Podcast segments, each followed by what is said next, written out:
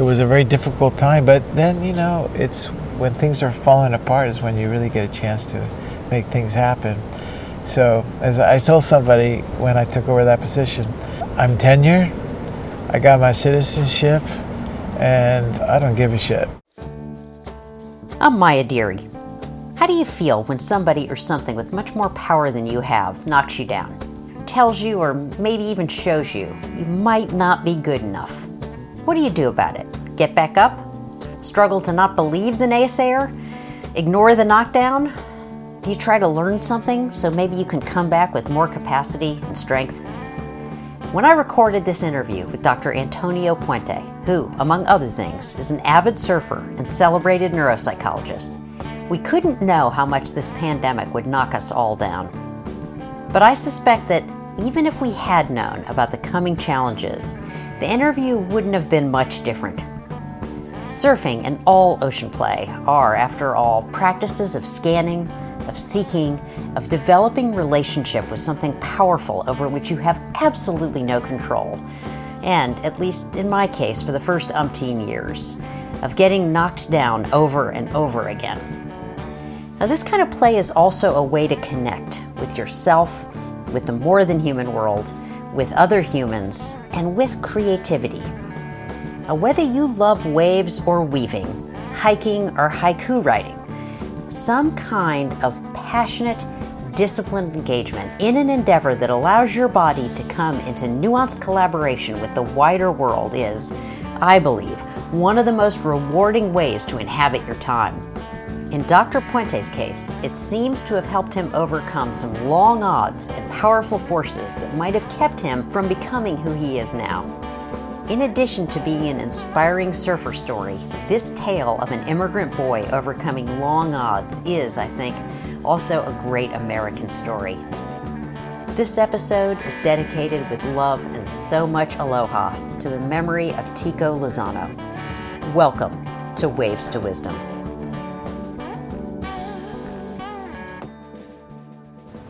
I'm Antonio Puente, uh, or Tony, as some people call me.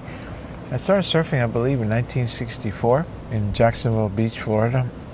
It's been quite some time. So you were just a little boy. Yep, on a Yeah. wooden, woody surfboard. It looked like more like a battleship than a surfboard. As you paddled out, the waves actually broke for you. This is not, you know, as you catch the wave, as you paddle out. As you paddle the, out. the waves would part for you. You had a little Moses effect on them. And w- we just talk a little bit about where we're sitting right now. Sure. This is a club called the Surf Club towards the north end of Wrightsville Beach. And it's a beautiful small pavilion overlooking the ocean. And we're very fortunate to be away from the wind, but in front of the view. The, the sun has just come up above the water's edge, and it is a gorgeous morning here. Okay, I would love to start by talking a little bit about your childhood. Well, yes, uh, I was born and raised in Cuba. I was privileged. One side of my family was involved with rum, the other side of the family was involved with legal affairs. My maternal grandfather was head of the um, legal department of Bacardi, so we were well to do. Had uh, my own nanny and, and a chauffeur at that. And then after Castro took over, we came to the United States on November 6, 1960 with three hundred dollars, a change of clothes, and no knowledge of what we were getting into. We assumed like a good revolution in Latin America would only last a little while. We would return.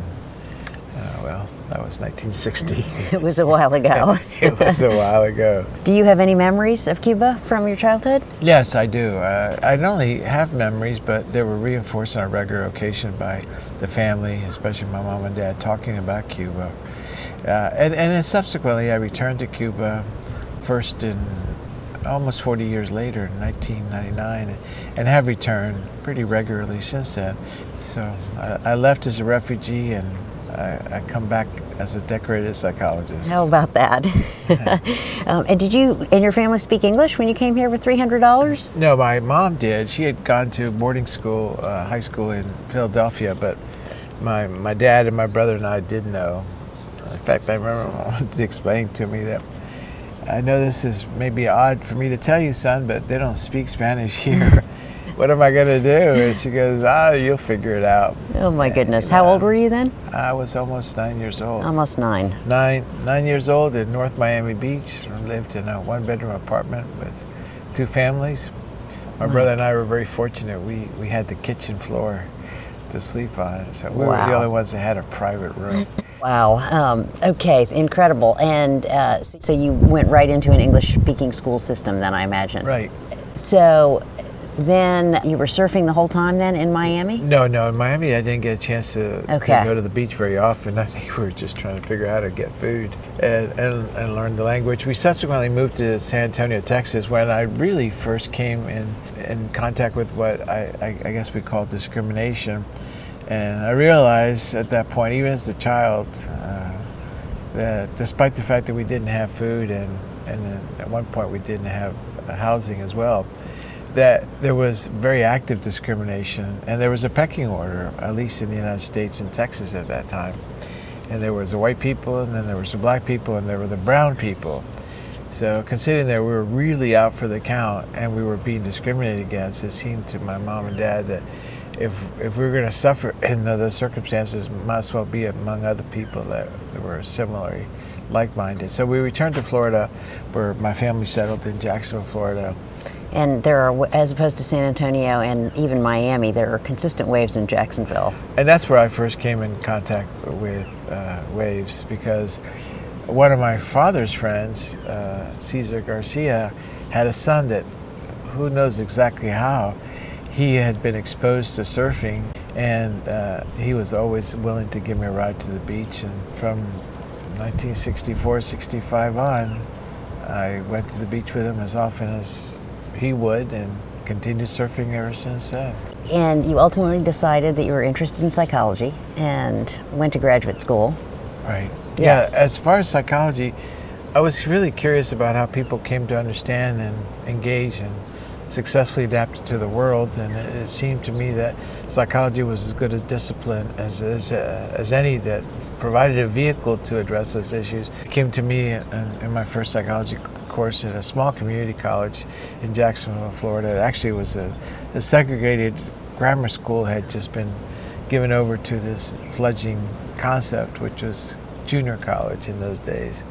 So I, I went there, then subsequently University of Florida, where I was able to continue surfing, and subsequently to to pursue the career at the University of Georgia, where there were no waves, you know, onto psychology as a formal career path. What what a fascinating motivation, the curiosity about how people adapt to the world.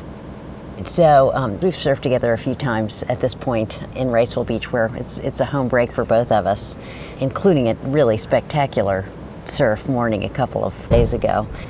It was uh, the, the vibe of Wrightsville Beach, aloha spirit all over the place with wonderful little waves. It really was. So many people. It was very crowded. It was it was the kind of day when I normally would not have gone where we went, uh, but because I was with you, I did, and I was so grateful because I was surrounded by people, but they were the best people. It was Yeah. just wonderful. We were very fortunate. It was like being in a in a welcoming friend's home. It was really fantastic. Okay, so you went to graduate school, and you told me a story previously that I hope you'll tell again about wanting to put together what were then, speaking of segregation, two really separate areas of psychological inquiry. At that point, I was curious about this issue of adaptability, understanding of the world, and and uh, and moving forward. And, and it seemed to me that studying abnormal behavior was really successful because some people would make it and others wouldn't. But the mechanism that would uh, mediate the entire process to me seemed to be the brain. And uh, uh, unfortunately, at, at the University of Georgia then, and even now, the individuals that study abnormal behavior were the clinical psychologists. They were on the first floor. The people who study the brain uh, were primarily studying animals in normal behavior like learning, and they were in the sixth floor. I wanted to bridge the gap between those two. I did so uh, by getting a master's, what was it, January 6, 1978, and then I defended my dissertation on January 13, 1978. So I did them pretty much in parallel fashion rather than interactive, which is what I was hoping to achieve. One of the things that I've noticed since learning how to surf is it looks to me as though, certainly from my own experience and from observing others, that uh, many surfers, not all, but many, tend to have a capacity to see past artificial barriers that we erect. And, and I spent 17 years in an academic world, and there is really nobody like academics to construct some really impenetrable barriers, especially between disciplines. I, I, wonder if your habit of surfing and all of this fluidity and these distant horizons might have helped you, you know, understand. Well, these two things are not actually separate.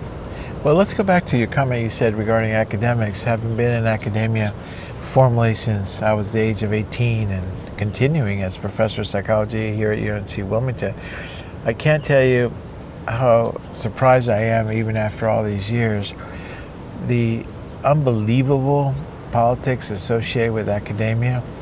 People fight so aggressively over so little to accomplish even less than that is uh, beyond surprising. And you kind of wonder there are certain places that life should be pure, and the pursuit of knowledge and the dissemination of that information seems to me that it would be an obvious place where peacefulness, truth, and collaboration and collegiality should be present to try and move the big agenda of our, of our world forward. I hate to tell you that it's been a, still a surprise to me that that has, has not occurred.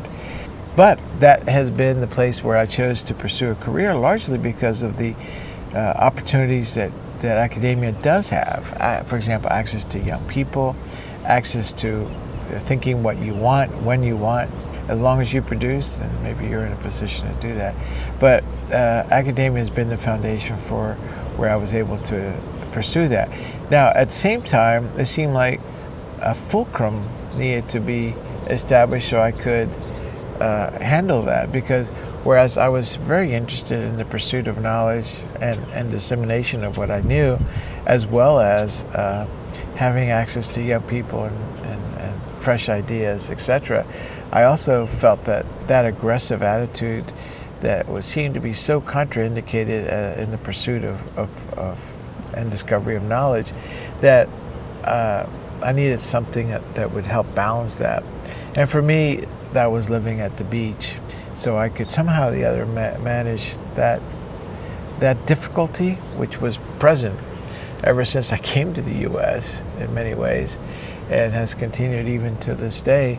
Oh, a place where I could disappear, at least emotionally and mentally, and that would help ground and establish a place to to provide a balance that oh, could only be achieved if a fulcrum had been set up on one side the motivation for the pursuit of information, knowledge, discovery on the other side, a sense of well being, and as you sometimes say, wisdom that really is hard to find anywhere else except when you come in regular contact with lots of water.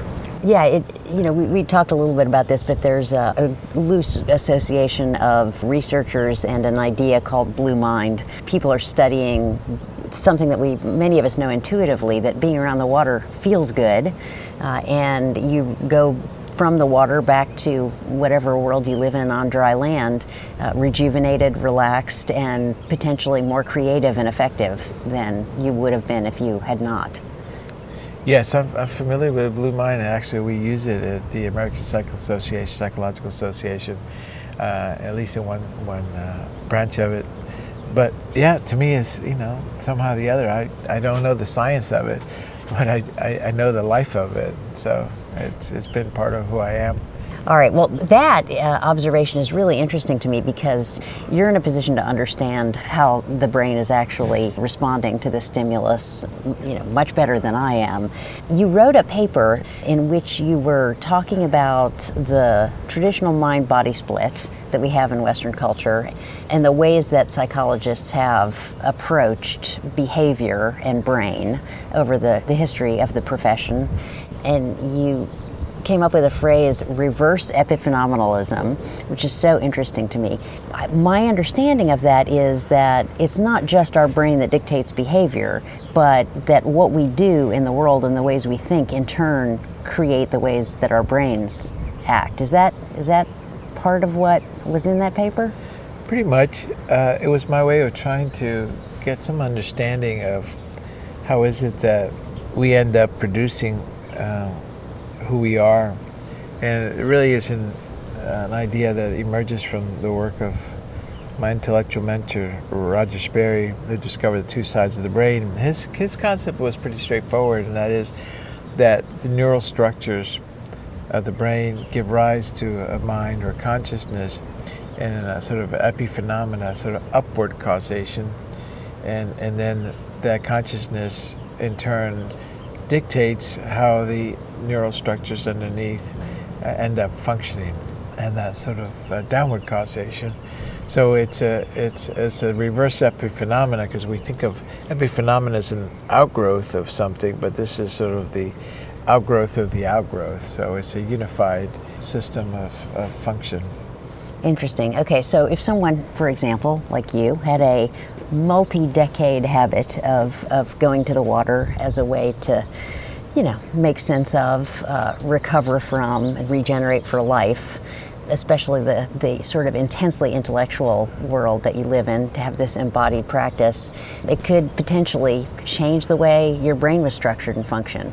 Is that? I don't know. That, that certainly could be. I, I don't. I don't. Again, I don't know the science. I, I don't do the science of surfing at all, but I certainly do the, the, the lifestyle of surfing, and I think it's been endemic and core to who I am, and and maybe has allowed me to to, you know, maybe to engage life in a more successful fashion than I would have done otherwise. I always wonder, for example, if I'd been given the opportunity, which I was, and, and seized it to go to New York University, where I would work, you know, tons of hours a week and be exposed to asphalt rather than water, what would happen?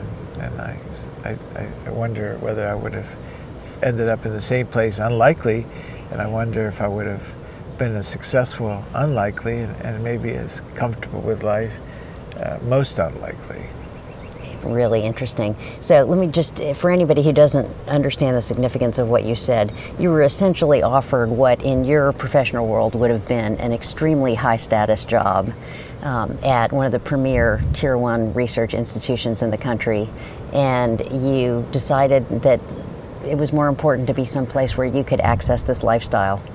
Well, I thought the lifestyle was really important to, to both raise a family, have a personal life, but have a balance with my uh, professional life. And and I whereas I think being at a top tier university may have been very useful in in in, uh, in my career and probably in anybody's career at the very beginning.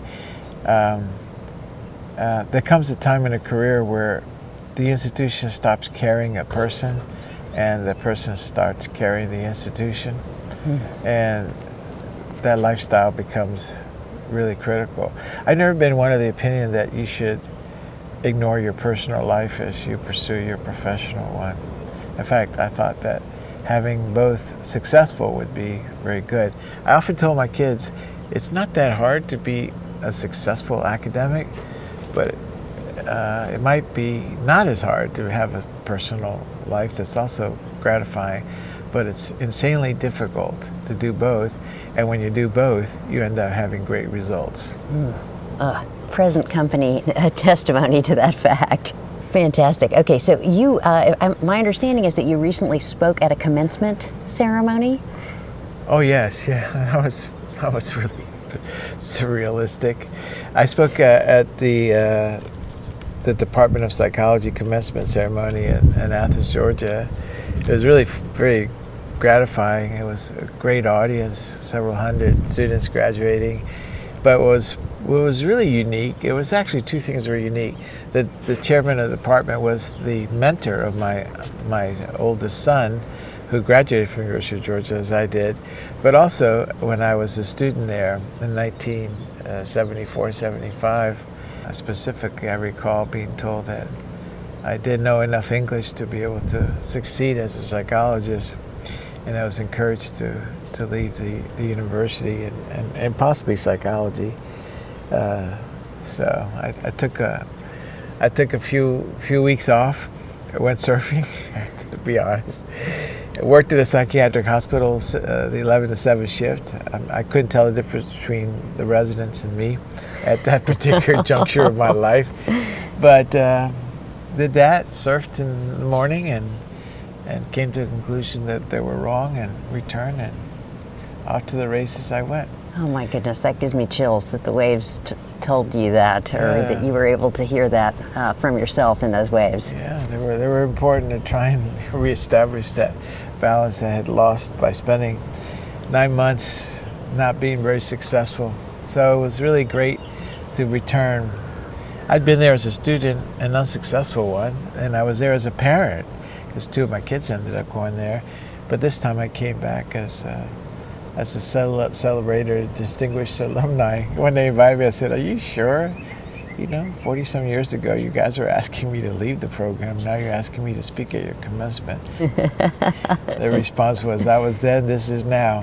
So it's, it's, a different world in some ways. Okay, wow, quite something. And one of your one of your many roles, in addition to being a professor at UNCW and a uh, an avid surfer, is your head of a branch of the American Psychological Association. Would you tell us a little bit about that? Sure. I had been involved with organized psychology for many years in one role or another, and I particularly was interested in making sure that psychology had a, a seat at the table rather than a line on the menu. And the goal was basically to get this way of thinking more active in our society. And uh, I decided to become or uh, run for the position of president, which after a couple of tries, I was an unusual opportunity to uh, become that as the 125th president in 2017. Uh, that was a particularly tough period for our society and also for our country. I inherited an association that was uh, uh essentially broke and uh, fragmented, largely because of the assault on, on such things as science and and the importance of person and diversity in, in our in our society, largely because of the current administration. And uh, it was a very difficult time. But then, you know, it's when things are falling apart is when you really get a chance to make things happen. So, as I told somebody uh, when I took over that position, uh, I'm tenured. I got my citizenship and uh, I don't give a shit. so let's make things happen. You know, I left my country. Uh, I left everything. So no no reason to be cautious during times of crisis. So we were able to turn the ship around, and in the process, we realized that we did not have infrastructure to do advocacy, which is so important in our society. Somebody has to carry the, the flag of discovery, the, the flag of truth, and of diversity, and and, and decency. We didn't seem to have that in any way, shape, or form, so we started a new association that is part of, of APA, and I took that over when it started earlier this year. So I, I finished my tenure as president and took over in this particular capacity at the present time. Excellent. And, and so now you, having engineered the organization so that it can support advocacy, you're actively engaged in, in doing that now. That's too. right. We now have an infrastructure. We have 20 attorneys, director of advocacy, and 60% of the basic budget, the uh, membership fees, excuse me, that comes into the association gets directed to this activity. So we now have an economic revenue source, and uh, we're developing the agenda as we move forward. You know, with the basic foundation that if if it has to do with human behavior and has to do with science, then we're there to provide direction and as much as possible advocacy. Okay, well, to bring this sort of to a level that people can understand what you, what you mean when you say advocacy, what would be an issue that right now in 2019 your branch of the organization is actively engaged in trying to address? Well, uh, I'll give you one very specific one and one that applies to me as well. And for a long period of time, I, uh, I did not have appropriate papers. I was an undocumented uh, uh individual. In fact, uh, in 1978, I entered the country uh, from Grenada, West Indies, not realizing I was undocumented and had been undocumented for 10 years. So I'm one of those undocumented people we talk about. And also, as, I, as you know, the president of the association that is so so involved in our society today. So, uh, so we, we held hearings in Congress, and uh, and now we're trying to develop bipartisan support to to make sure that we don't separate children from their parents, and that we come up with a, reasonable approach to to border security. I am not against border security, but I am against dehumanizing people and causing trauma. Uh, in some ways, what we're doing to uh, these children and these families will cost the, the United States a, a, lot of money, a lot of pain, and more importantly, a loss of uh, direction of who we are as a country. Here, here. Yes. It's really quite a story for the ages and for this age in particular. You're a living example of, of, how somebody can come in with no skills relevant to the workforce, being a child who had no English, and wind up really changing our country for the better right. on a very high level. Well, uh, whereas I appreciate on the surface the idea of you know let's let's populate certain skill sets that we need, like for example, computer programmers or coders and so forth. The idea that we are no longer going to value family as a way to populate the immigration system shows a, a lack of empathy, understanding of how human nature works, and also, also, and this is really important, we were founded on an open attitude about people yeah, one aspect of your work that I think is particularly interesting is your legal work. Would you talk about that a little bit? Sure. When I started this work on uh, cultural neuropsychology, the idea was to understand the role of culture and, uh, and how it plays in, in, brain mediation of, of discovery and adapting. And in the process, it became more pragmatic in terms of trying to figure out what tests could be used that were measuring the construct in question, for example, intelligence, rather than some variable that was extraneous, such as time. Uh, so the, the idea became develop tests that were true to the concept rather than measured a variety of things and provided all kinds of problems and errors in our understanding of the, the client or, or the patient. And uh, in doing so, I started getting uh, more focused on developing appropriate tests for Spanish speakers, which is a large population in the United States and a huge population in the rest of the world, because there are very few neuropsychologists in general, almost none that speak Spanish, about 50 of us in the United States. And, uh, and unbeknownst to me, some of this became interesting to the legal field and specifically individuals involving death penalty because it turns out that an increasingly large percentage of uh, individuals in death row are Spanish speakers, and for what it's worth, it turns out that uh, Hispanics are sentenced to die four times more frequently than Caucasians, and uh, for African Americans is three times. So uh, a disproportionately large number of them were being sentenced to die, and the question was, are we simply not understanding these individuals? So I, I started being called upon uh, first, interestingly, in a local county, and then subsequently throughout the U.S. In fact, I have a case coming up next week in New York, and uh, the goal is to discover what's going on with this uh, individual and make uh, a, a reasoned estimate of whether their brain is, is affected. So, along those lines, I've been working on on uh, doing neuropsychological assessments of Spanish speakers that have been sentenced to die. I don't know for sure. I, I think I've done between 100 and 150 of these cases throughout the U.S., uh, and it, it, continues being a significant part of my work. I see more patients that are clinical, if you will, but the bulk of my time it seems to be in these death penalty cases. They, they take hours and hours and hours uh, just finished a case that uh, I've I, uh, worked on for approximately 10 years. Um, several, hundred, several hundred hours. I've interviewed the family and tested them, went to their hometown in Mexico. And when you, when you get to that level of analysis, not only you know the brain, but you know this person probably even better than they know themselves. And the goal is to provide information to the court so they make a good decision make sure that we're not uh, sending die someone just because of their culture uh, or, uh, or other misinterpretations. The goal is to provide good data, as best as scientific information as you can at that particular instance. Uh, so the issues are just entirely legal rather than anything else. Fascinating. Yeah, seems so important because many of the people who are making the decisions in, in court, the judges and the attorneys who are structuring the argument, may not have the cultural competency to put the context to it. It, could well be. I'll give you an example. In uh, Harris County, which is basically the, the county seat of Houston, Texas, census to die more people in that county alone per year than the entire world combined. Wow. Uh, there can't be that many. Unbelievable.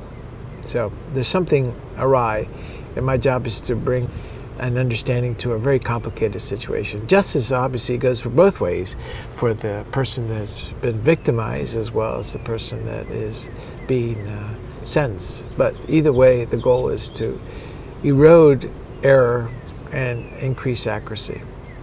Wow, such important work. So, just just to put this in in a nice little package. So you have a very busy academic post at the University of North Carolina in Wilmington. You have graduate students, undergraduates, departmental responsibilities. You're a director of a branch of the of the American Psychological Association. You have this active practice as a legal expert providing this kind of crucial context, these capital, mostly capital cases you overcame a language barrier and economic hardships and to achieve all this professional success. What, what do you think has been your greatest success? Well, uh, for me, the greatest success in general has been raised, raising three very normal children, all who serve. so, all decent human beings that contribute to society. But my maybe one of my greatest successes. Uh, at least this question was asked to me when I was president. What's been your greatest success as president of APA? And I'm sure there's something more tangible than I could provide that what I'm going to do now. But probably one of the greatest things that came to my mind immediately was that I served uh, in three different continents in one week as president of the U.S. so I served in Europe, then I served here in the States, and then I served in South America. It seemed to me that uh, if I consider that to be a crowning achievement of my year as the 125th President of the United States. Uh, excuse me, of, of, I should maybe of the U.S., but of the Americas. Wouldn't that be wonderful if you were? oh, that was a Freudian slip. But if I could be president of, of the society, and that was my greatest accomplishment, one would argue that maybe I have my head in the right place. I would absolutely argue that. Yes. So, so it's it's a very busy job. Has you traveling all over the place, and some of those places you are able to get in the water. If I have the opportunity, if it's close to the water, I'll make an effort to, to make that happen, which is always uh, extremely gratifying and, and to my hosts, extremely surprising as well. you are a distinguished character, and so to don a wetsuit or some board shorts and uh, and take a big board out in the water, and, and you are a shredder, you know, to really catch and ride gracefully some some w- big waves. I'm sure it gives them pause. Well, I'm not sure I'm a shredder. I'm probably closer to a kook, but either way, it, it's a pause for those people that are not familiar with this lifestyle. Do your children surf? Yes, all my children surf, and my, my wife, uh, in her day, used to boogie board as well. So, in fact, all uh, all of them grew up literally a few feet from where we're having this discussion. We bought an old house here to the beach. Didn't have enough money to establish a heating and air conditioning system, but we did have a small tent that we would pitch up, or at least my wife would, every day, and the kids would just spend their their days on the beach. And So they all grew up right here. And as soon as they could, put a little life vest on them and, and then a boogie board. And then after that, a board. And they all still do it. So this practice has really been central to your personal life for your entire adulthood. Oh, yeah, yeah, and, and for my kids. And for your children. Yeah, and as a matter of fact, we try to take a family vacation every year, and we're going to do so this year, all of us, to where I, I took my wife on, uh, on a honeymoon. And I, I told her we were going to some outer island in the Bahamas. She goes, What's there? I said, I think they're waves. And uh, we're going back to celebrate uh, the beginning of, uh, of our married life, which started with riding waves in the middle of nowhere in the outer Bahamas. So wonderful. And how many years have you been married now?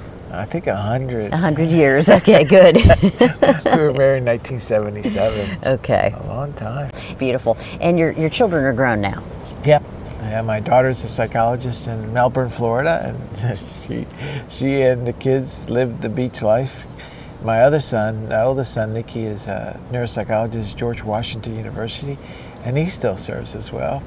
And then uh, Lucas, my youngest son, is married and has a kid, lives in uh, in California and uh, and serves Northern California, from Santa Cruz to right below the Golden Gate Bridge, which is Fort Point, which I was worried about because it's between him and the open ocean is uh, and lots of current is not much. Right. Yeah, that is a it's a dynamic ocean environment there. But talk about a selection of waves. Well, he gets the better waves of all of us. Yeah. So one of the papers that you wrote, which I was particularly fascinated by, it's addressed cultural bias in testing children for cognitive impairment and particular relationship to time. Would you talk a little bit about that? Yeah, we've actually uh, done research on that topic for a number of years. My area is primarily neuropsychology and specifically the relationship between culture and, and brain function and the idea of how culture plays a role in understanding how people uh, discover it, understand it, and adapt to it, and the difficulties that some people uh, have with it, and the success others are fortunate uh, to have been able to conquer it. So we we've dedicated many years of study on that, and, and in many countries, whether it's South Africa, Russia, uh, Spain, and Cuba, among others, uh, we discovered that sometimes we misunderstand what the construct is that we're trying to measure to understand what is it that uh, the person is all about. For example, the case of intelligence and that is how, how is it that we determine whether a child is smart or not? So I'll, instead of telling you a, a story about our research, I'll tell you a story about myself. So when I was first given these tests, I don't recall much about them because I didn't know English. So my mom just said they're going to give you some tests, do your best, and be courteous. And I'm almost sure that the diagnosis to this day may have been moron but friendly. And because oh I don't know what. The, oh my goodness! I have no idea what they were asking me. What are the colors of the U.S. flag? Whatever you're asking, I'll just smile. So, in, in that case, they misunderstood intelligence with with language, and in the case of people who speak Spanish, time is something that we enjoy. In the United States, time is something you conquer. So the faster you do something, the smarter you are. In our country, the more you savor it, the smarter you are. So when you have those constructs mixed, you may have a kid that enjoys the experience, as my own child, Nicky, when he took those exams as a small kid, he was enjoying it and he asked all kinds of questions, so he got a low score as well. I said, Nicky, no, this is not what you're supposed to do. So it had nothing to do with intelligence, it had to do with your approach to, to problem solving and uh, and sometimes we confuse the two. I sometimes say that I've spent my time trying to figure out well people from Latin America score about 15 points or one standard deviation lower than their counterparts in the United States. And why is it that after all these years we're trying to figure out why they're not as smart as people from the US here I am at 67, still trying to figure out why they're not that smart, but they all have retired back to Central America. so, who is the smart one? Who's the smart yes. one? Oh my gosh, that is that is remarkable. Yeah, I, I spent a lot of time in this uh, in a Spanish-speaking country, Costa Rica. This beautiful little little village that has a lot of expats, many of whom are fluent in Spanish, and, and my Costa Rican friends have watched me struggle to try to learn Spanish for five years now and get almost nowhere. And I'm pretty sure their diagnosis would also be moron but friendly. as long as you, you try. yes. As we're, we're t- discussing I think more important than then the contract of intelligence or even language is the contract of, of culture. Because one thing is to speak the language, another one to, is to appreciate the culture. And that's a lot more complicated. Going back to Costa Rica, things just don't happen fast. Never. And if you go in with the attitude, I want this solved today by going to a store or a government agency, it just doesn't happen. And people are going to view you as and irritant, as difficult, as arrogant, when in reality you're not. All you're trying to do is solve a problem. Mm-hmm. And you have to put it in the context of that. And that's what the brain does. And for that matter, that's what surfing does. It puts a context in place because otherwise you get so busy and so full of trying to, I got to get another publication, I got to earn another dollar, I got to fix another patient. And then when you come here, you realize, well, it's not that simple. It's a bit more complicated. Yeah, the late, in my estimation, great Irish philosopher and poet John O'Donohue said that a lot of Westerners and Americans in particular tend to be victims of their time instead of inhabitants of it. Uh, and, and I have found for myself, and maybe you're saying also for you, that surfing really does help me inhabit my time. It makes me able to live in this moment instead of according to the to do list. It establishes your true north because otherwise you get caught up in the, in the system we talked yesterday how religion very often provided a framework for many of us, and then industrials, industrialization and, and, and consumerism has done that in recent past. Uh, but you know, both have left us with uh, big vacuums. In some ways, surfing provides a way to resolve that vacuum, which is so critical.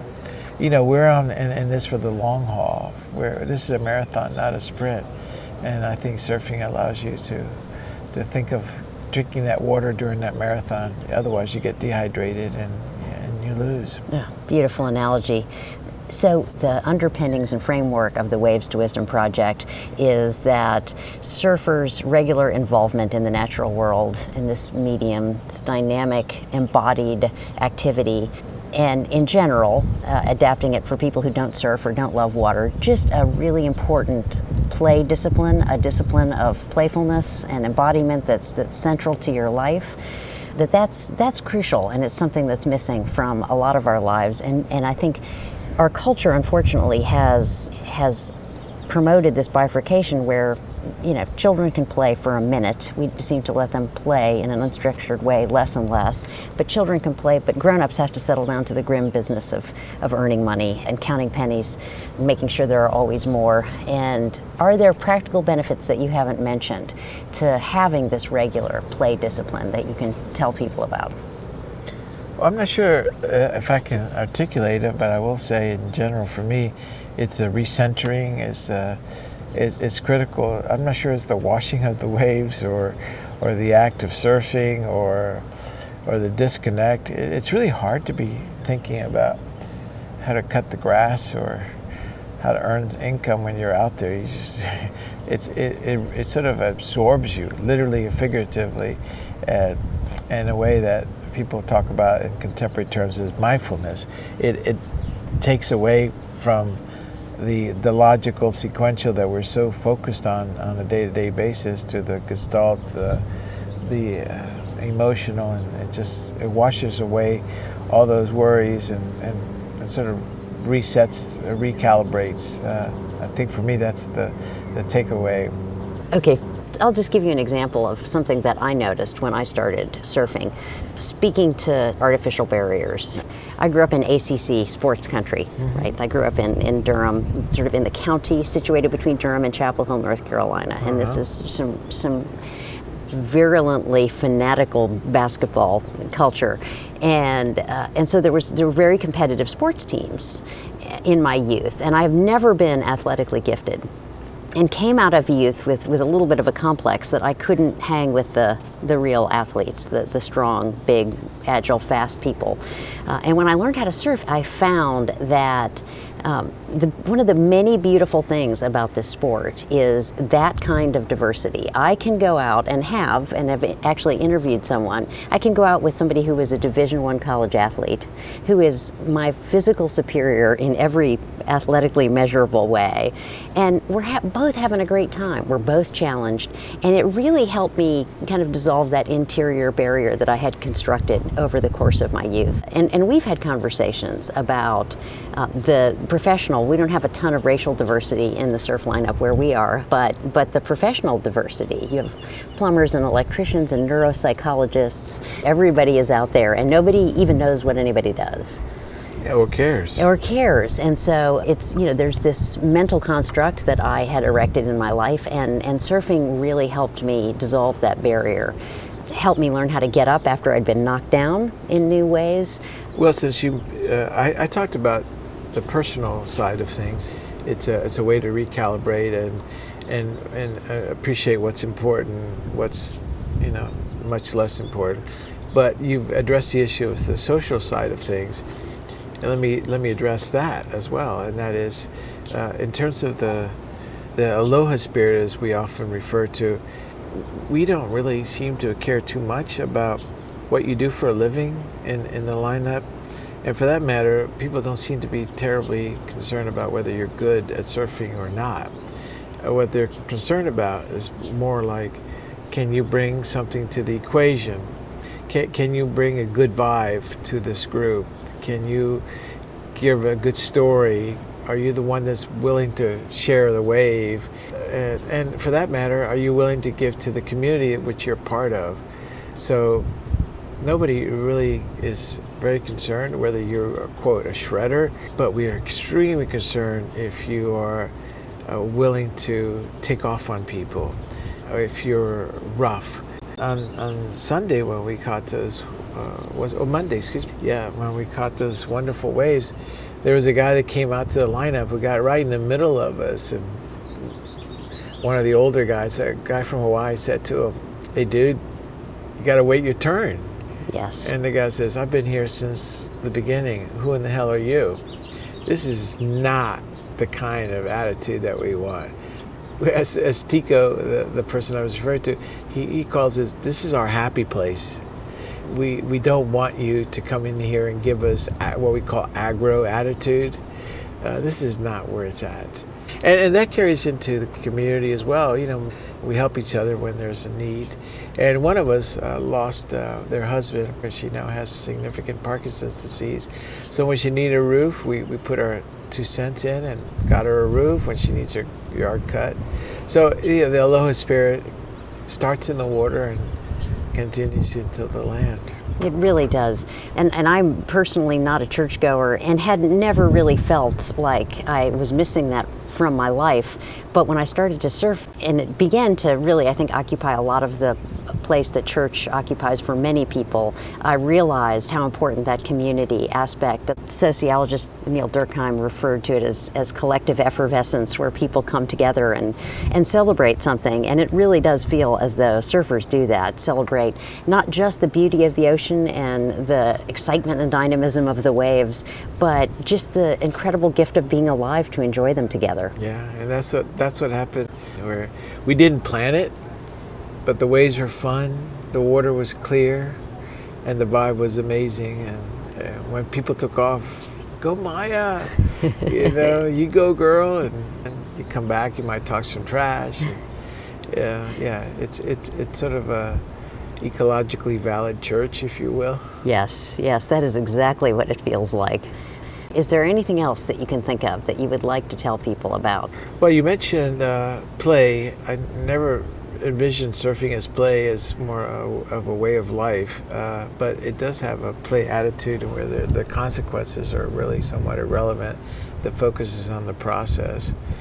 And I wonder whether you know you could emulate that in other ways. I, I don't know. Maybe you know. Uh, the uh, the other side of the coin is is there more to it than surfing? Yeah, we focus on two. You know how it, surfing is critical to, to me as a human being and and to us as a community. Uh, and one wonders if everybody served where we find ourselves in the in the terrible mess that we are in with our country and for that matter with our world. There's a fellow named Stuart Brown, and he posits that playfulness at work, the capacity to, to act and feel occasionally as though you're willing to risk failure. You feel like doing something just for its own sake, not because you're required to or paid to. That that kind of attitude is crucial to be successful on the level that you are successful. Do you think that your regular practice of play in the water has allowed you to potentially, at times when it's appropriate, be more playful at work? Well, maybe maybe not necessarily playful, but uh, I think of my my personal life is being relatively traditional, conservative, but my professional life is being very unusual. The way I approached it and, and how I managed it seemed to be very unusual, and I don't think I could have done that unless I had that foundation. uh, in the United States, and I'm very involved with healthcare policy, it's all about you know how you make the money, but it's very little about how you enjoy the experience. And I think we would find ourselves in a much better place if we could balance the two. In what ways were your professional maneuvers unconventional? Well, I went to a small school that had an ocean next to it. I was the first neuropsychologist, as far as I could tell, in, in the state of North Carolina. When I didn't get promoted at the University of Georgia after my first year, uh, because of my lack of knowledge of English language, I kept on going. When I was not given tenure at UNC Wilmington, um, I, I reapplied. These are not wise things to do, but I understood who I was and where I was, and I thought it was a misunderstanding of people that judged me. So I was able to maybe be more risk focused. Being a surfer myself, I can absolutely see how a practice of surfing would set you up to get back up after somebody tried to knock you down. yeah, you know, when things go bad, you go surfing. yes, and then you practice getting knocked down and getting back up over yeah. and over again. Oh, that is so interesting. One of the aspects of surfing that is, is so powerful to me is the I think the word that we have that best describes it is relationship. The way that's relationship between the surfer, the surfer's body, the surfer's brain and body, and the ocean has to be the focus. You can't be thinking, as you say, about mowing the lawn or earning more money. And yeah, and that regular requirement that we focus on relationship and all of the benefits that we gather from being present for that relationship, including and especially, you know, our, our interhuman interactions, it really does for, for at least a subset of surfers look to me like it, it enables us to go into the rest of our lives focusing on relationship and, and our bodies in relationship our minds in relationship and worry less about the next level of meta existence the abstraction the grades the economy the dollars. Do you think that's valid? Yeah it, it, it puts it in focus. You stop worrying about you know accomplishing and you start being more concerned about being being there, or just being mindful, as the contemporary psychology folks are all talking about. And um, we we often think that success is how much money I make, how many publications I've achieved, or the status in life, but we don't measure very well, or even consider measuring very well, how much you enjoy living. I can't imagine anything being more important than that. Well, we've structured an entire society and civilization where that doesn't seem to be very yeah. crucial to our equation. Yeah, we really have. And then, you know, maybe you'll have to look at some of the statistics of why young men are, are dying or the opioid epidemic that we're experiencing. Obviously, people are trying to find happiness quickly and, and in many cases, unsuccessfully. And uh, I think we, we, we've emphasized the importance of surfing as, uh, as foundational. There, there, must be, a, as the, the uh, scientists and researchers involved with Blue Mind suggest, there must be some foundation that's scientific or empirically explained. I, I, I don't know if, if, if, I need that. Roger Sperry, as I said, it was my intellectual mentor, the uh, first psychologist to win the Nobel Prize, would say that, that uh, our job with science is to anticipate what nature will eventually give us. Uh, well, maybe in terms of waves to wisdom, the wisdom in, in this process is we don't need science to validate the wisdom that that the experience of being surrounded by water and participating in the act of surfing on a regular basis provides you. That that, that wisdom is has been given to us in other ways. Uh, in my case, you know, 1964. I think I'm past needing science. You know, I do know that it's a requirement for me. Surfing is a requirement it's for you. It's a requirement for me. You are uh, a model of what this kind of integrated life lifestyle can do for somebody's success. I mean, there there aren't a lot of 60 somethings in the hyper successful professional world who are as fit, active, healthy as you are, and you know the big smile you have on your face all the time is uh, testament enough. Well, maybe people think that I'm smoking pot instead of surfing waves. but uh, that's not true. Uh, I will tell you it's a requirement and it's necessary, just as much as other things like eating, sleeping. It's just part of the equation. And so waves to wisdom, or or maybe the alternative should be wisdom to waves. I love it. Thank you so much for your time. Oh, my pleasure. I hope you found Dr. Puente's story to be as inspiring and instructive as I did. Sharing these stories with you all is a tremendous privilege.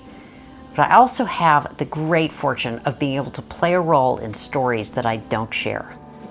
If you'd like to set up a conversation to talk about whether or not I might be the right coach for you, visit wavestowisdom.com.